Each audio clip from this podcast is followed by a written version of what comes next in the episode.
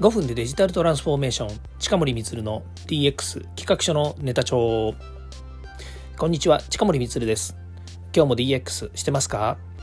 はい。さて今日はですねもう一日ですねちょっとあの脳みそがこう、えー、脳みそをずっと使うようなことばっかり考えておりましてですね、えー、ちょっと頭がウニな状態になっております、まあ、それもですね、えー、月曜日の朝からですねずっと考え事をしている考え事をしているっていうんですかね、えー、資料ばっかり作ってるもんですからもう頭の中がねこういっぱいいっぱいですね。うん、やっぱりねこうなんでしょうね。普段普段ね仕事のオペレーションというのが多くありまして、まあ、それですとねこうレスポンスよく、まあ、右から来た仕事を左に振ったりとかそれから、えー、いろんな問い合わせに対して、えー、回答したりとかっていうですね、まあ、ある意味で言うとですね、まあ、情報も拡散しているものをですねこう、集約してまたこう次に渡していくっていうようなことをですね普段やっているようなのが多いのでこう一気にですね一つのことをですねずっとこう頭の中に、えー、入れてですねこうアウトプットをしていく。まあ自分の中でのアウトプットなんですよね。最終的にはそれを資料化してですね、え、例えばねその企画ものですから、えーえ、他者に対してですね渡していくということをするんですけれどもまあ、自分の中ではですね、まあ、今、えー、一つ一つはですね、うん、そうね、一つ一つはっていうことはないんですけどもその一つのことにですね集中してやっぱりこうね作っていくっていうのは結構大変だなというふうに思っています。最近ね自分のことなんですけれども、え自分のこととはいえですねあの思ったことがあるんですね。っていうのはね自分自身がね集中できないっていうこと集中できないって言ってるのは、えー、長く集中することができないっていうことを最近気づきました。これねあんまり自分では思ってなかったしあんまり気づいてなかったんですけど自分はそんなに集中できる人間じゃないんだなっていうことがよく分かりました。その代わりある短い時間にガッと集中して物事をあの解決するっていうのはすごい得意だっていうことが分かりましただから長いことをずっとねあの何ヶ月まあ何ヶ月ってことないですけどね1週間でも2週間でも長い期間ずっと同じことやり続けるっていうのは苦手だなっていうことが分かりました。まあ、昔からねあの自分自身は短距離走者だっていうふうに思っていて本当にこう例えば 50m 走とかねすんごい速かったんですよって自分のマウント取りの話じゃないんですけどね結構ね高校の時も足速くて、まあ、中学校の時は速いかっていうとねあの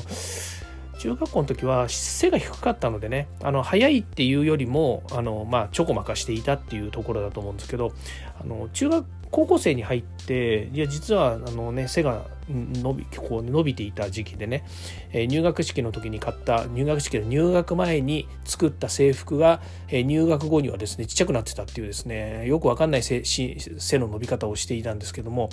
で、えー、まあ、自分はねサッカー部だったのでサッカー部でサッカー部だったんですけれどもその時に身体測定がねあのなんだろうそのクラスの中であって。で 100m ねかけかけたらすごい速かったっていうね。100m50m か。50m 走身体測定ですから 50m 走なんですけどすごく速かったということで自分自身も驚いちゃったっていうね、えー、ことがあったんですよね。まあサッカー部でねウイングやってたので、まあ、当時ねまだ今みたいなあのサッカーのね組織論じゃなかったのでえー、ウイングっていうのがね結構ねあのあったんですよね。あのサイドですよね。右サイド左サイド。で私左利きだったので左サイド駆け上がるみたいなねそういうウイングをやってたので足速いのはすごくまああのなんですかね特徴的な、えー、能力だったんだなというのをねあったんですけどとにかくそれもあって自分自身はね短距離走者なんですよなので仕事でもねあの長く一日ガーってやってるよりも短い期間でねこうスプリットっていうのかな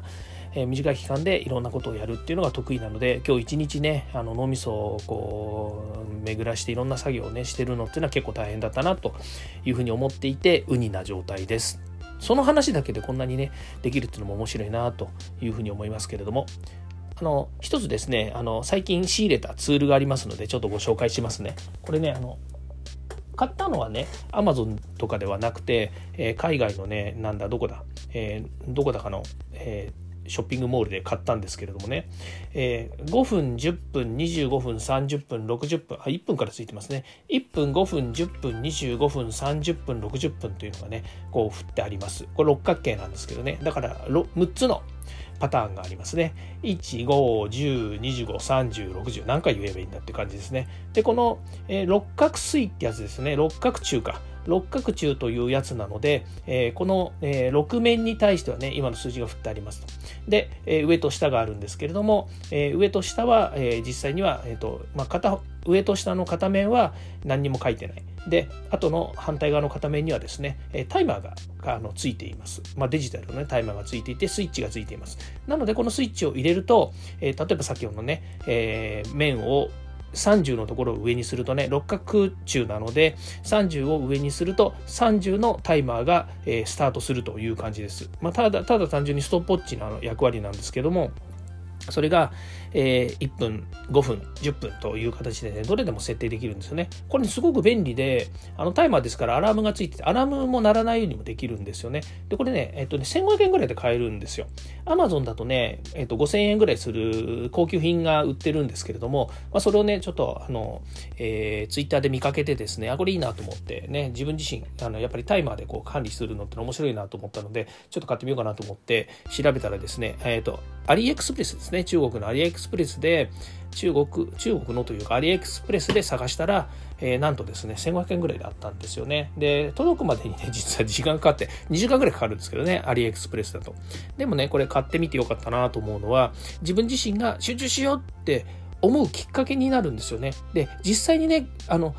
集中しようってって何でもできると思うんですよ。ストップウォッチでもね、まあ、iPhone にストップウォッチとかもついてるからできるんですけれども。物理的にやっぱりねその環境を作るっていうのはねすごくいいことで。で私もねこの、まあ、もっと物理的な環境で言えばね自分の机の周りにいっぱいねいろんなものがこうあるわけですよ。でこれあの会社からね自宅になったおかげで、えー、結構ね集中してできるようになったとはいえですね自分の周りにも結構いろんなものがあるんですよね。やっぱり発散するものがあるんですよ。でしかもねパソコンのデスクトップっていうかねこうあのデスクトップっていうんですかその画面上にはメールだとかねウェブだとかウェブだってタブでいっぱい開けますしねからワードエクセルえ、から音楽もそうですしいろんなものをねやっぱりあそうかあと SNS ですよね。今だったら僕は Facebook とか Slack とかえっ、ー、と、LINE とか、えー、メールとかね、いろんなものをやっぱり SNS も立ち上げられるので、もうね、自分の気が散ってしょうがないのはも、あの、集中モードなんかできないんですよね。だけど、この物理的にね、えー、このタイマーっていうものを買ったことによって、このタイマーをですね、目の前に置いといて、よし、スタートみたいな形でやっぱりね、えー、身を置けるっていうのはすごくいいなというふうに思っています。なので、えーね、今日みたいに一日ね、やっぱりこう、今日中に、まあ今日中に仕上げなきゃいけないというか、まあ今日だけじゃなくてね、これは月末までに仕上げなきゃいけないんだけれども、やっぱりね、こう、えー、自分が作った資料をですね、やっぱりこう、レビューしたりとか、みんなでね、こう、共有したりとかっていうことをするためには、ちょっと早めにやらなきゃいけないなと思って、今日一日かけてね、やろうと思って今、取り組んだんですけども、結果的に言うとね、仕上がりませんでした。また明日もやらなきゃいけないっていうのは分かってるんですけども、でもね、こういった、えー、自分を集中できるツールっていうものをね、やっぱり持つことによって、えー、少しずつですね、自分自身の、なんでしょうね、えーあの100%ね、一日集中しろっていうのもできないんで、まあ、そういう意味ではね、あのこうきっかけ作りっていうところにはいいんじゃないのかなというふうに思って、えー、今日はご紹介しました。ということでね、えー、だろう、えー、情報欄に貼っとけばいいかな。ということで、えーね、こういうこういったものをちょっとね、皆さんには提供したいなというふうに、あの情報をね、提供したいなというふうに思っています。ということで今日はこれで終わりたいと思います。今日は何でしょう？テーマはね、えー、私のきっかけ作り、私の集中できるきっかけ作りはこれですっていう感じですかね。はい。ということで今日も聞いていただきましてありがとうございました。ではまた。